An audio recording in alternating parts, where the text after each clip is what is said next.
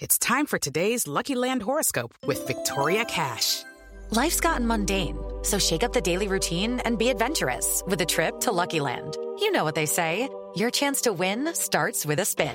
So go to LuckyLandSlots.com to play over 100 social casino-style games for free for your chance to redeem some serious prizes. Get lucky today at LuckyLandSlots.com. Available to players in the U.S., excluding Washington and Michigan. No purchase necessary. VGW Group. Void where prohibited by law. 18 plus. Terms and conditions apply. Okay, round two. Name something that's not boring. A laundry? Ooh, a book club. Computer solitaire, huh? Ah, oh, sorry. We were looking for Chumba Casino. That's right. ChumbaCasino.com has over 100 casino style games. Join today and play for free for your chance to redeem some serious prizes. ChumbaCasino.com. No purchase necessary. Full prohibited by law. 18 plus terms and conditions apply. See website for details. Happy New Year. Welcome back to TV's Top 5, the Hollywood Reporters TV podcast. I'm Leslie Goldberg, West Coast TV editor, and I'm joined by THR's chief TV critic, Daniel Feinberg. Welcome, Dan. Happy New Year, Leslie. Happy New Year, Dan. Did you have a great holiday? I had an acceptable holiday. How about you? I watched a lot of TV and then I really just tuned everything off and turned every screen off. It was lovely. Oh, I, I did the first part without doing the second part. well, there, there's no rest for a TV center. That's correct. And every week, Dan and I will go beyond the headlines of the top TV stories and offer a deep dive into the latest news and biggest episodes of the week. Let's get to it with our first podcast of 2019 and lead off with a look back at the holiday hits and misses. Number one. If you felt like Netflix hijacked the holidays, it's probably because they really did, and they had something for everyone.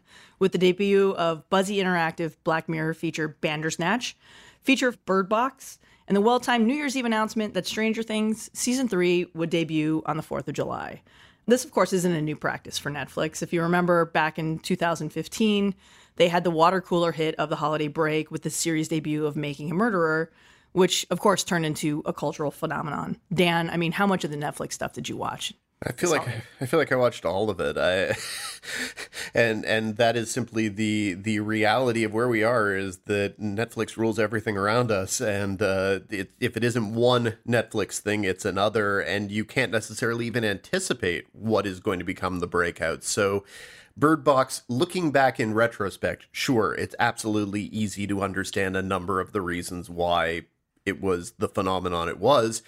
But it went from being this, oh, look, it's odd, there's a Sandra Bullock movie, it's premiering on Netflix thing, to suddenly being meme central within two or three days. And that always surprises, amuses, baffles me. And I feel like people are still talking about it long past when people last talked about Bandersnatch. I feel like Bandersnatch had its two or three days where everyone was having fun with it and it kind of vanished. Yeah, uh, they do not sleep at Netflix. no, they don't. And I mean, you know, I watched Bandersnatch and I thought it was. I thought it was an achievement creatively. I don't know that it really got the message out that of what the creators really wanted to say with it. But I thought it for what it was, the interactive filmmaking piece of it. By filmmaking, I mean it's you know it's over 90 minutes if you go if you make certain choices. So I'm going to call it a film, even though it's technically an episode of Black Mirror. But I thought, you know, look, this is something that Netflix put out with little to no fanfare. It was basically a surprise drop. You know, they announced the trailer and, and, a premiere date, what, like a couple of days before it launched. And then poof, here it is. And then, as you said, it was everywhere. It was unavoidable, uh, you know, and, and it came out at a time when the net, the broadcast networks and a lot of cable outlets as well really just kind of laid down with repeat programming. And I eventually made my way to it, even though it took me four different attempts to actually watch it. I couldn't watch it on my Apple TV. I couldn't watch it on my Safari web browser. The more fool me for attempting to use Safari. I understand that. Um, one of these days I'll quit you, Safari.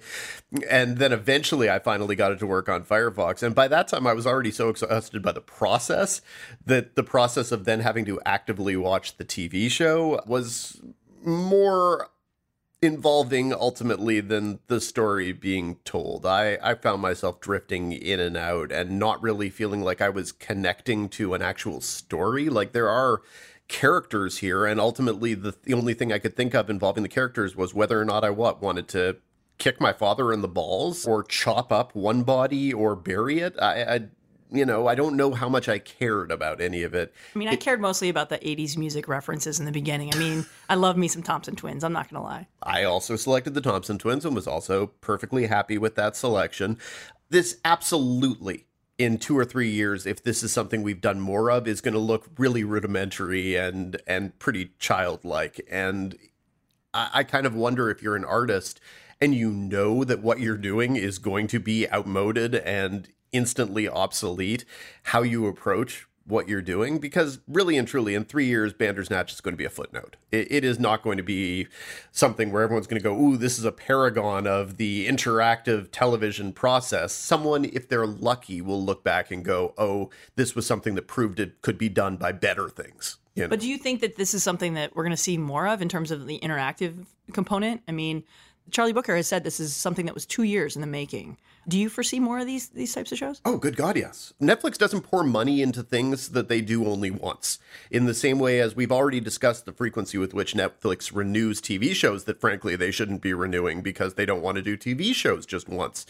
But if they put the effort into making sure that the technology existed and that the technology was going to be effective enough for people not to get pissed off at Netflix for even trying it, oh, of course they're going to try more. I assume they've taken hundreds of pitches since the new year and probably thousands of pitches before that on how people can do Bandersnatch only better and I think we will see it. I don't know that I am at all looking forward to it. However, I have now figured out what things I'll be able to watch it on. And so, if nothing else, the initial tsuris will be out of the equation. So that's a plus. One of the other big winners this holiday season, and I'm going to call it a holiday hit, just even though it premiered on Wednesday, is Fox's The Masked Singer. It was hard to turn on broadcast television without seeing any kind of promotion for this. This was something heavily promoted during the football coverage frankly, you know, all around Los Angeles, there's billboards everywhere. I mean, we had the Lion come to the THR newsroom the other day, and the ratings returns for it were, I think, probably more than anyone had really anticipated. I think as of right now, it's a 3.0 in the in the adult 18 to 49 demo and 9.2 million total viewers. That's big. That's bigger than ABC's American Idol return. It's bigger than The Voice. It's the highest rated unscripted debut on any network in three years. It's Fox's highest rated debut since Empire. What do you think of this show? The show itself, it's essentially critic proof. We didn't review it, and I don't know how I even would have reviewed it. It's not good or bad in a traditional sense, but it's extremely watchable, and it's very hard to take your eyes off of it once you start watching it because it is so blatantly weird. It's really like you took peyote and you went to a midnight screening of Where the Wild Things Are, and then randomly walked out in the middle of the screening and walked to a karaoke bar, and, sort of in your With mind, characters every- like Donnie Darko and from Pan's Labyrinth and yeah, it, it is so very messed up and strange to process what it is. And what it is is just a very, very silly reality singing competition format with a bunch of useless judges who serve no purpose whatsoever. I, I got no amusement whatsoever out of any of those four judges. On the other hand, I couldn't turn it off. I made it to the end because I wanted to find out who at least one of the stars was. Say what you will, the star they unveiled, not to spoil it, was at least within his or her field of choice, absolutely a A-list star, even if a lot of the people watching it probably have no clue who he or she I was. honestly had no clue who. oh, uh, you know, within this person's field, this person is absolutely top tier. But I mean, this to me feels like something that people are going to watch or read about as the stories are, are doing well for us, because it's you know it's curiosity killed the cat, right? Who are these people? Who are these these people wearing these ridiculous and, and elaborate costumes? And I mean, that's all I want to know. I mean, I, I clicked our recap last night and, and you know just to find out who who it was. I mean, I still don't, and of course I don't, don't know who. And it was, apparently but- you were disappointed. But I mean, in, in this context, I mean, is this someone that that sets a good bar for people to come back and say, "Oh, they, they are getting good people"? Again, I think some people will have said, "Oh, I have no clue who that is," and they will be disappointed. I think, on the other hand, some percentage of the viewers will go, "Okay, that's absolutely a, a star of a certain kind." Uh, I guess the question always, when something actually breaks through the broadcast clutter, is, "What do you think the lessons are that anyone could reproduce, or is the lesson just that we're going to get a green light for season two of Masked Singer?" I think you're definitely going to get a season two green light. I mean, it, it fits in with what New Fox is doing. It's a big unscripted bet. It probably didn't cost them a ton of money to produce, and it's cheaper to make than, than a scripted original. And you know, look if if they if the celebrities get bigger and become more household names as the show goes on, I think the ratings will continue to climb. So we've talked mostly about the kind of positives. Of course, if there are hits of the new year, give me a couple of the misses quickly. Kevin Spacey and Louis C.K. both delivered huge lumps of coal for the holidays. Spacey reprised his House of Cards role as Frank Underwood in a Christmas Eve video, Christmas Eve video, let, let that sink in for a second, in which he broke his silence about the sexual assault allegations against him. The video posted almost concurrently as news broke that the disgraced actor, who was fired from House of Cards, must face a charge of felony sexual assault and, and appear in court January 7th. I mean, Christmas Eve video to do that. And also, this is he reprised a character from a show. Yes, he exec produced, but a show that he was nonetheless fired from that had already concluded its run months earlier. And then you've got CK, who's fa- facing mounting backlash after audio believed to be from one of his December stand up sets, in which he mocked people who identify as gender neutral, as well as the Parkland shooting survivors who have used the deadly shooting to testify before Congress and speak about the need for gun control. Dan, I mean, is there a future for either one of these guys? Don't forget that he also uh, mocked Asian men and their genitals. This was an all around classy performance by uh, Louis C.K. I couldn't care less what happens to Kevin Spacey, other than getting prosecuted if he's broken any laws. So, you know, that's that. Uh, I I feel bad about Louis C.K. because I think there there has been a reductive narrative in the past few days of oh this is just him showing who he always was. Oh, this is him removing the mask. Oh, you know, this was always what his material was. And and I think that is sad and reductive because I think Louis C.K. persona for the past 15 years was one of a man trying to learn. It really was. It, it, was about a man who didn't necessarily always understand what was happening in the world around him, but in large part due to his, his children, his daughters, was trying to come to terms with the things that baffled him about the world. And I think if you look at Louis, at the FX show in particular, if you look at Horace and Pete, if you look at a lot of the shows that he produced, I, I don't think those are I don't think those were masks. I don't think those were lies. I think this was a man who is slash was a complicated man who did awful things, but who was trying something. And I do think that this stand up thing, it, it speaks to someone who has surrendered. And that is what makes me sad. If he's decided that he just wants to be the pet comedian of the alt right, you know, I guess that's, I guess he's entitled to do that. It just, it makes me sad he's fully entitled to come back. He can he can go to whatever comedy club will put him on the stage. What he isn't entitled to anymore is the benefit of the doubt. And the benefit of the doubt that we gave him for years. Lots of people didn't, but lots of people did, where we said, okay, yes, he said these non politically correct things, whatever, in the past, but here he is, he's trying. And I think he's lost that benefit of the doubt. And without that benefit of the doubt, what he is, is, you know, sad at this point. That's that's all that I felt listening to that routine is my god, this is not funny, this is hacky, this is sad and I thought he was better, but apparently I was wrong. Let's close the book on, on 2018 and, and start looking ahead to other things that could possibly make you sad in 2019 with a number of high profile shows that are actually ending its, their run this year. Number two. You've got several iconic comedies and dramas that get the rare privilege to know in advance that their upcoming seasons will be their last. Among the more than 20 confirmed to end this year, some huge franchises HBO's Game of Thrones, Veep, CBS's The Big Bang Theory, Netflix Orange is the New Black, and Unbreakable Kimmy Schmidt, Showtime's Homeland, USA Network's Mr. Robot, a pair of CW critical gems, Jane the Virgin and Crazy Ex Girlfriend, and of course, Comedy Central's Broad City there's a lot. I mean, these are big franchise tentpole shows, awards darlings, critical favorites. Dan, which of these will you miss the most? I'm going to surprise you a little bit here, and I'm going to say that the ones that I'm going to miss the most are the two CW shows, are, are Jane the Virgin and Crazy Ex Girlfriend, because I, I feel like those shows occupy a space that isn't being filled so much.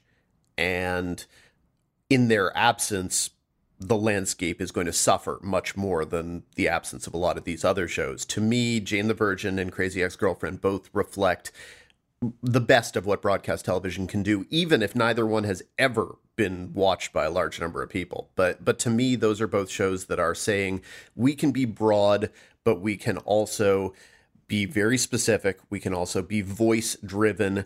We can also blend genres and tones and all of this. And you take those shows away, and the, the broadcast landscape is is less adventurous and certainly the CW's landscape is less adventurous the CW's landscape at a certain point just becomes a bunch of DC shows and so the CW is losing a lot of its personality shows because they're also losing iZombie as well. And, uh, you know, iZombie is a show I've always been kind of hit and miss on, but when it's good, it's very good. And you take those three shows out of the CW's lineup, and their identity is really just all of these DC shows, and they're just going to keep adding more. But no, I, will I'll miss a bunch of these. I'll miss Game of Thrones because it's a show that got people talking about TV. That's that's always good. I'm going to miss Veep because Veep never got bad. and, and, that's the best thing about Veep. Take off your reporting impartiality hat for a couple seconds, Leslie. Which of these are you going to miss? I mean, anyone who knows me knows that I love The Big Bang Theory. I grew up working in a comic book and baseball card shop. There's a, definitely a part of my personality that that relates to Sheldon, and you know, of course, Leonard and the Put Upon Roommate. I'm gonna miss that show. That's something I've watched every episode of. My wife and I have been to the set multiple times. It's it's part of me. And, you know, I never quite got into the prequel Young Sheldon, but I love all the people who are associated with Big Bang and find that to be a way that made, you know, exploiting the nerd culture kind of human. You know, it, it just showed that the inner, you know, the, the struggles of, of, those characters. And, and I related to that. I mean, I grew up, a, you know, a sheltered nerd who literally worked at a comic book shop. And I mean, this was, it reminded me of my childhood as much as the Goldbergs reminds me of being a Jewish kid growing up in the 80s. So I'll miss that. And of course, Game of Thrones. I mean, that's must watch, must watch live. And I mean, if you haven't read any of this is where I shameless plug uh, thr.com slash Game of Thrones and our excellent Josh Wigler, who he is our resident king of Westeros. You know, look, what's interesting is that a lot of these big ticket shows are, you know, while the main franchises are ending, each network and outlet is is looking for ways to continue it. Look, there's a Jane the Virgin's spinoff in development at CW. HBO, of course, is doing several Game of Thrones prequels, one of which has a pilot order and Naomi Watts attached to star. And then there's also just the what are people going to do next question, which I think is interesting with a lot of these. So, you oh, know, sure. missing Broad City, absolutely going to miss Broad City, but I can't wait to see what the Broad City women do because they are so very talented and they've already begun to kind of tiptoe into other things. So I'm yeah, looking forward have, to seeing what they do. And, and, look, they have a development deal at Comedy Central and several shows in development. And Abbi Jacobson is attached to write and exec produce a League of Their Own reboot for Amazon, which I, I hear is heating up and sounds extremely on brand for me. You know, these are shows that that launched careers. So yeah, it, it will be interesting to see what like the cast of Game of Thrones does next, or you know, if Claire Danes remains in, in television after Homeland what Rachel Bloom does next. I think these are these are all extremely talented people. There's a reason why these shows are as beloved as they are. David Simon, you know, so the Deuce is going away bring on the next David Simon show that no one will watch and the critics will love because it will be awesome. That's what we're here for, darn it. So yeah, there's there's a lot of sadness about losing these shows, but also happiness. And I, I feel as if when we talk about the potential spin-offs and breakouts coming out of these shows, that feels like a transition to me. Number three. Yes, there are several really high profile brand new shows coming out in 2019. Apple is rumored to be unspooling some of its high profile scripted fare in the summer. That will include the Jennifer Aniston and Reese Witherspoon morning news show drama. CBS All Access is revisiting The Twilight Zone with Jordan Peele. FX has a stacked 2019 with What We Do in the Shadows. Alex Garland's Devs, possibly Y: The Last Man, which is probably number one on my must see list and Fosse Verdon, starring Michelle Williams and Sam Rockwell. Meanwhile, HBO will hope that Watchmen and Zendaya vehicle Euphoria will hit. Hulu brings George Clooney back to TV with miniseries Catch 22. Showtime has a Roger Ailes limited series with Russell Crowe. Netflix, which continues its aggressive spending spree as every year, has Paul Rudd playing dual roles in comedy Living with Yourself a comic adaptation of Umbrella Academy, a RuPaul comedy called AJ and the Queen, Idris Elba's Turn Up Charlie, an animated comedy featuring Tiffany Haddish and Ali Wong, and possibly the first of its new Shonda Rhimes shows. I mean, and that's just the tip of the iceberg, Dan. I mean, there's so much coming out. What's grabbed your attention? So what you're saying is that 2019 is not the year that I uh, rekindle my love of reading books, right? 100%. Okay, well, I mean, definitely you mentioned a lot of the things that I'm I'm looking forward to. Uh, very curious about Watchmen, not particularly because of the Alan Moore comic, though. I love the Alan Moore comic and and properly respect and admire its importance, but on the other hand, Damon Lindelof's first show since Leftovers, that to me is is kind of must see TV. And it's got a great cast too. Oh, it's got a fantastic cast. List some of the people in the cast. Regina King, Jeremy Irons, Don Johnson, Tim Blake Nelson, and Louis Gossett Jr. That is a very good cast. I frankly hope it turns out to be more like Leftovers than like Zack Snyder's Watchmen, and that it immediately begins alienating people. That it like premieres with 10 million viewers, and then it's down to 200,000 passionate viewers by week two who who just make fun of everyone for tuning out. I'm sorry, HBO. HBO would prefer that I not suggest that it's going to squander 10 million viewers between week one and week two. Looking forward to that. What are the chances do you figure that we get a new season of Fargo by the end of this year? I know at some point we were supposed to, the Chris Rock Kansas City period season. We'll see if that actually happens, but heaven knows the first three seasons were among my favorite things. You mentioned uh, Tuca and Birdie which is from Raphael Bob Waksberg and Lisa Hanawalt from BoJack Horseman, and those are two of the most talented people working in animation. So that's And two of the most in demand people working in animation, I should also add. yes. So put those two people behind a show, I will be watching that. And I- the cast is great. Tiffany Haddish and Ali Wong. definitely catching the big names on their way up. So I am all there for that. You've got Good Omens on Amazon. I would like for that to be good. Uh, that's David Tennant, Jon Hamm, other various people. Neil Gaiman, of course. and I would love for Catch 22 to be good. I, I think that George Clooney is the right person to be directing, adapting it. I just wonder if it's going to be the good George Clooney because there was the George Clooney who made Good Night and Good Luck, and I love Confessions of a Dangerous Mind, who, who got off to this, oh my God, he's such a promising director start. And then there's the George Clooney whose more recent movies have kind of vanished. So I, I think that if it gets good George Clooney, it ought to be fantastic. Who knows? We will see. There's a lot to look into, and and and you know, let's be honest. You know, there's always Netflix and doing a surprise drop, or Showtime coming out with an, another show that uh, with Sacha Baron Cohen and with zero promotion and zero warning. I mean, anything could happen at this point. The only thing that won't happen is downtime. Correct. But that's a good thing if you're a TV fan. And speaking of TV fans, our fourth topic this week, let's welcome the first guest to TV's Top 5, the Hollywood Reporter's awards season guru and awards chatter podcast host, Scott Feinberg, for a preview of Sunday's Golden Globes. Number 4. Welcome, Scott. Let's get into a little Feinberg and Feinberg banter here with all things Globes. You know, the assassination of Gianni Versace, American Crime Story, leads the TV pack with four. FX topped HBO, Amazon and Netflix on the network side. And there's nominations for a tons of big name stars Julia Roberts, Amy Adams, Michael Douglas, Jim Carrey, all on the TV side, which is even more impressive. Scott, what can we expect?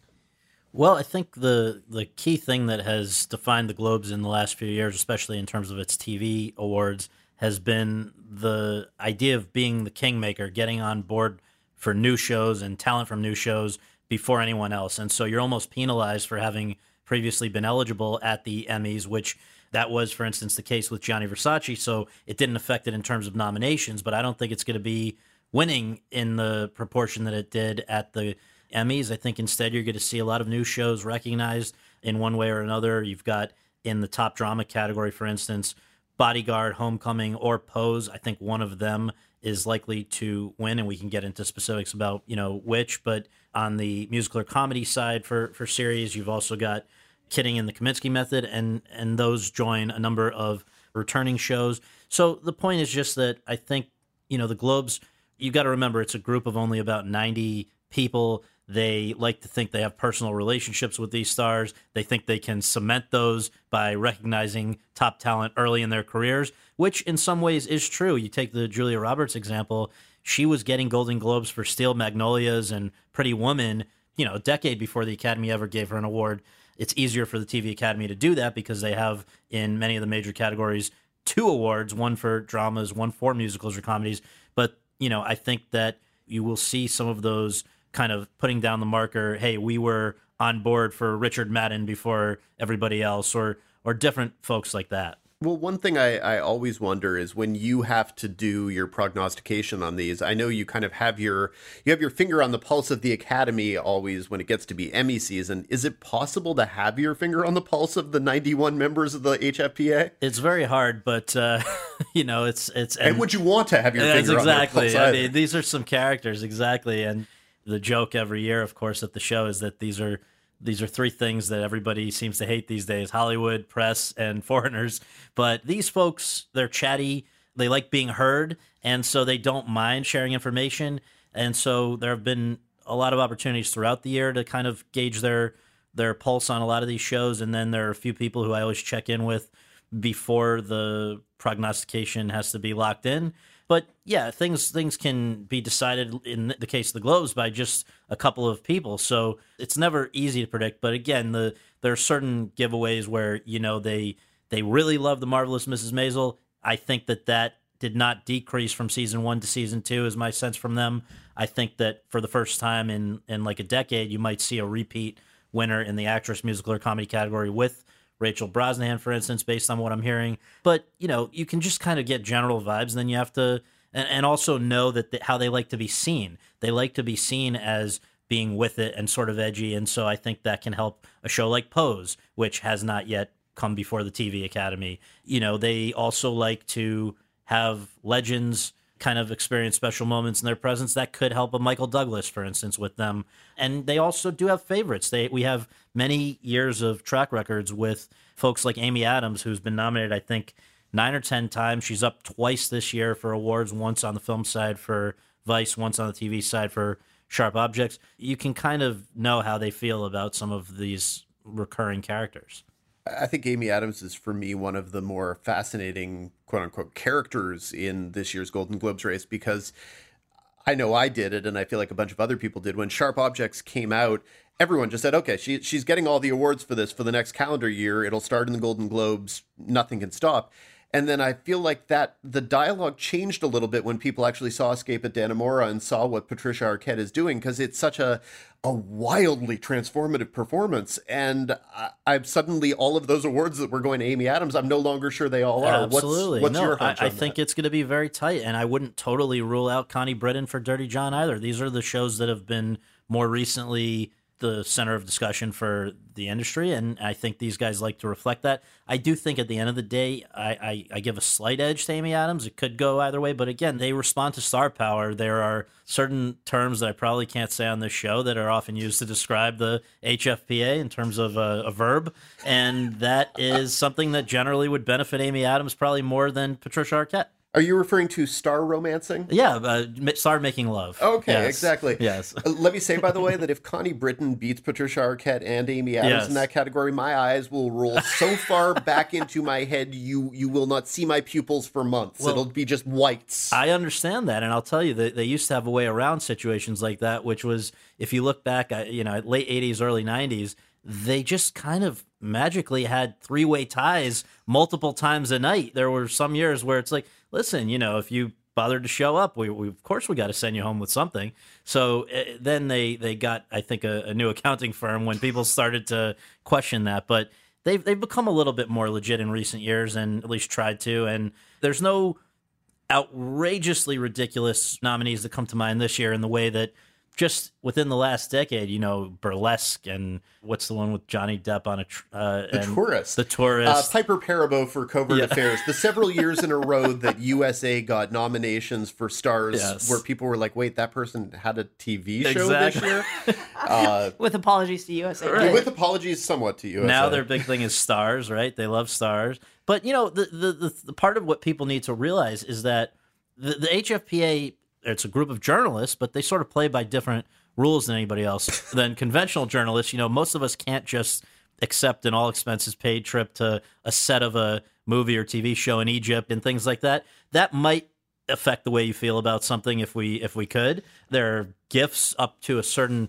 I think like $90 maximum value for gifts they can receive and so people send them things. The my favorite example was with Nocturnal Animals a year or two ago. Tom Ford sent them two fragrances, and then when they realized that their combined value exceeded 90, they were required to return one of them. The the whole rest of the season, we were saying this smells a little fishy about nocturnal animals.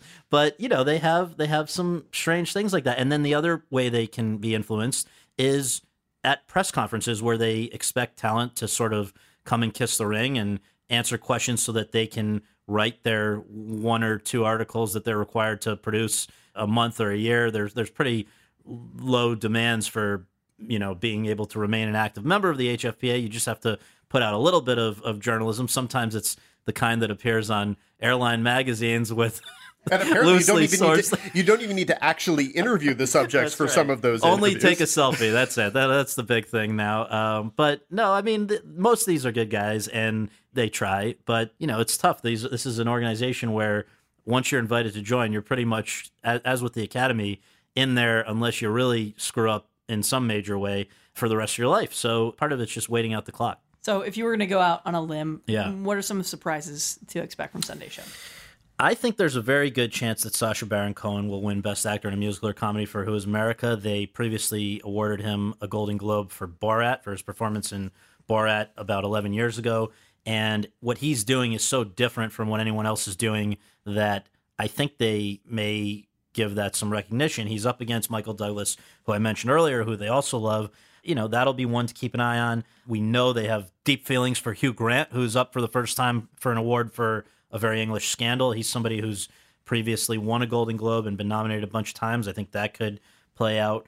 And what would be for me, and, and I know for Leslie, and I think for for Dan, a, a nice moment. We all were very excited when Henry Winkler won the Emmy a few months ago, and I think this may be one of the rare moments where the HFPA won't mind following the TV Academy in honoring Winkler, which would be kind of cool because yes, he has won two Golden Globes before, but the most recent was 41 years ago for Happy Days, so that would be a pretty major thing to see him beat a field that's sort of all over the place. Otherwise, you've got the Culkin brother for Succession. I can't even keep track of I like, which one. I, like the, I, have, I have the exact same problem. It's whichever Culkin is in succession. The answer is Kieran. That one, yes. But Who is great? who is, no, in who's fantastic. Yeah. If I had a vote, Right. it- actually, if I had a vote, it would be for Ben Whishaw in this category. Okay. But if I had two votes, it would be for Ben Whishaw and Kieran Culkin. And, But- and I would give both of my votes to Henry Winkler because Happy Days is the t- TV show that made me fall in love with television. and he's really great on Barry. And he's but, fantastic. You know, they, no, this to me is this a to good me is- human. that that is such a good category though because it has the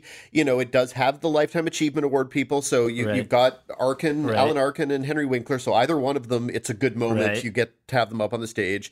Kieran Culkin is sort of a, a young gun. This is a group that does often enjoy its foreign actors as well. Yeah. So you've got Edgar Ramirez and Ben Whishaw. And with Ben Whishaw, I feel like it's also the chance to have a, a minor coronation. I don't think his career needs the HFPA's stamp of approval, but it certainly wouldn't hurt. No, absolutely. and and you you nailed it about recognizing international talent sometimes as well. I think we might see more of that on the film side possibly this year, but they're kind of unpredictable in, in certain categories. And I like, for instance, I'm really looking forward to seeing what they do with supporting actress, where they pick from people who are in series, miniseries, and TV films all alongside each other. So I, it's truly apples, oranges, and pears, or or whatever. I but hate that so much. you know, it doesn't make any sense. But on the other hand, if they didn't do that, we'd have three more categories for each gender. So I, I guess I'm not sure that would be better. And also, I think an, an issue is that sometimes people are unclear about which season of a show they're voting for. So it's just all over the place, and it's hard to keep track. But I think that like The Good Place wasn't really uh, well, The Americans wasn't ever nominated for a series prize before. Now here we are. Does that mean that they've suddenly awakened to the fact that this is a great show and they want a, a series win? I don't know. I think that it's hard for them to get past the idea, like their worldview, that that's almost wasting a vote because we're never gonna have to, you know, deal with that show again. Um, let's let's give it to somebody who we're gonna be seeing for the next few years.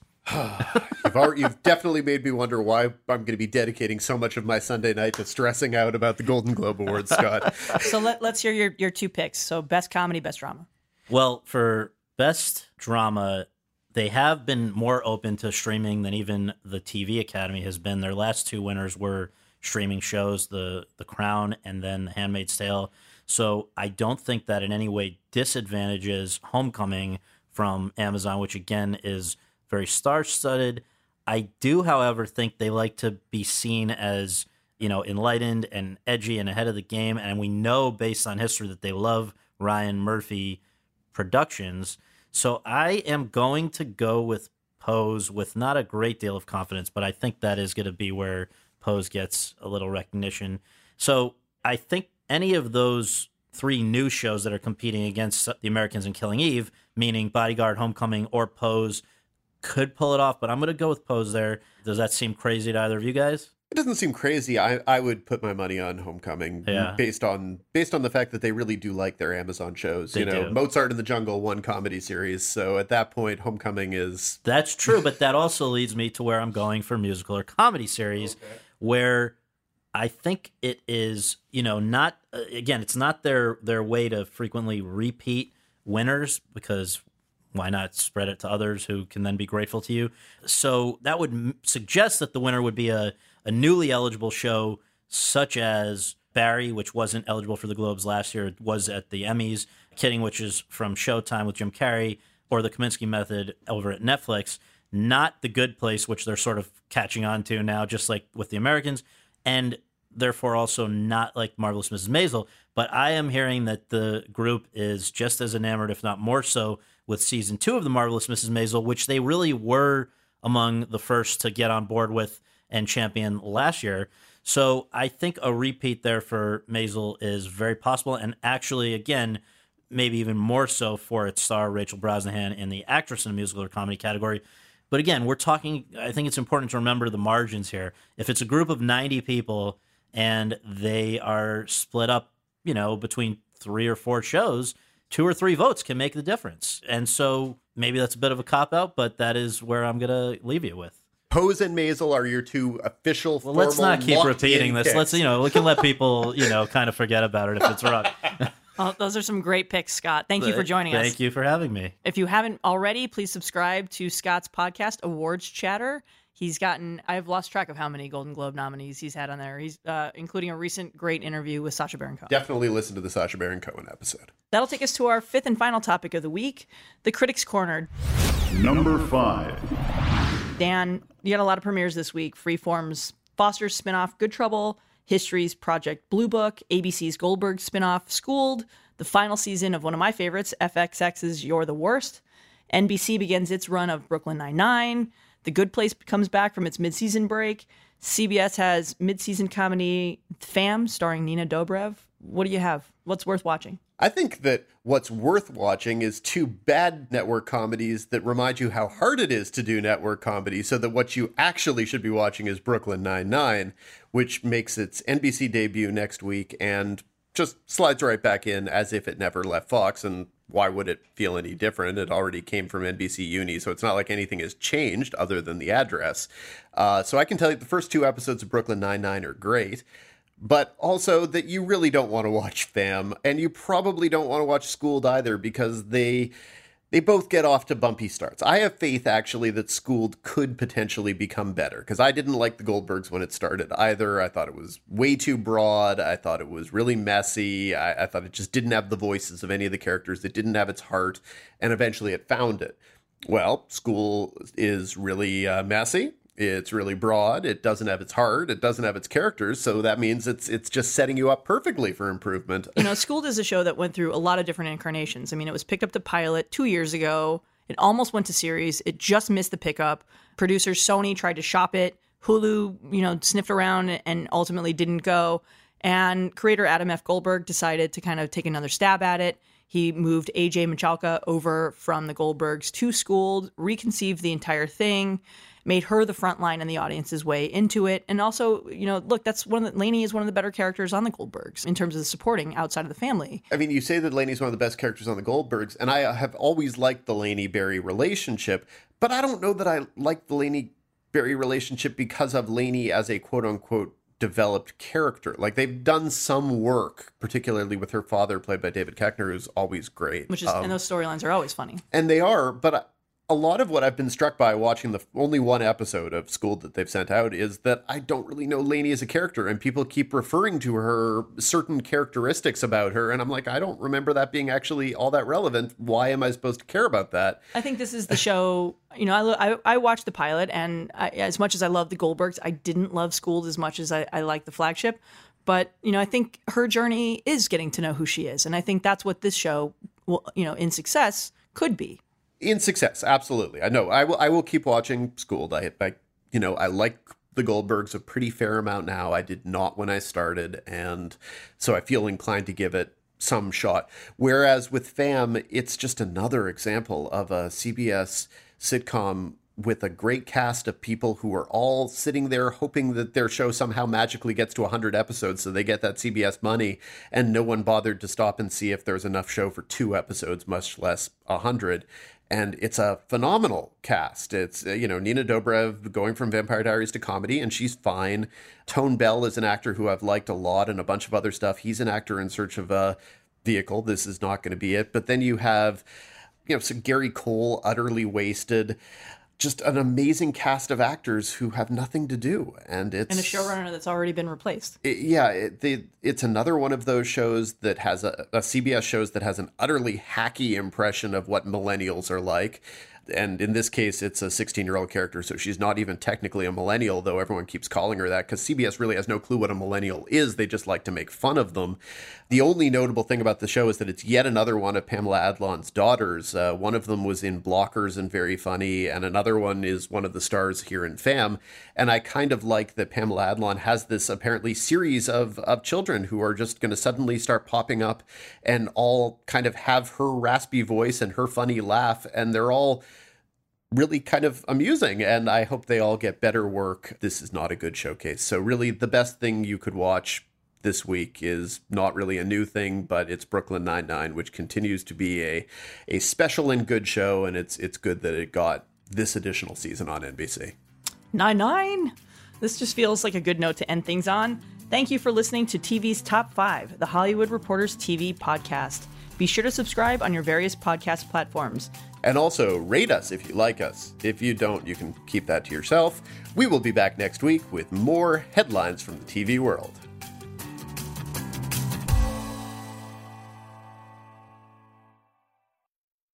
Hello, it is Ryan, and we could all use an extra bright spot in our day, couldn't we? Just to make up for things like sitting in traffic, doing the dishes, counting your steps, you know, all the mundane stuff. That is why I'm such a big fan of Chumba Casino. Chumba Casino has all your favorite social casino style games that you can play for free anytime, anywhere with daily bonuses. That should brighten your day a little.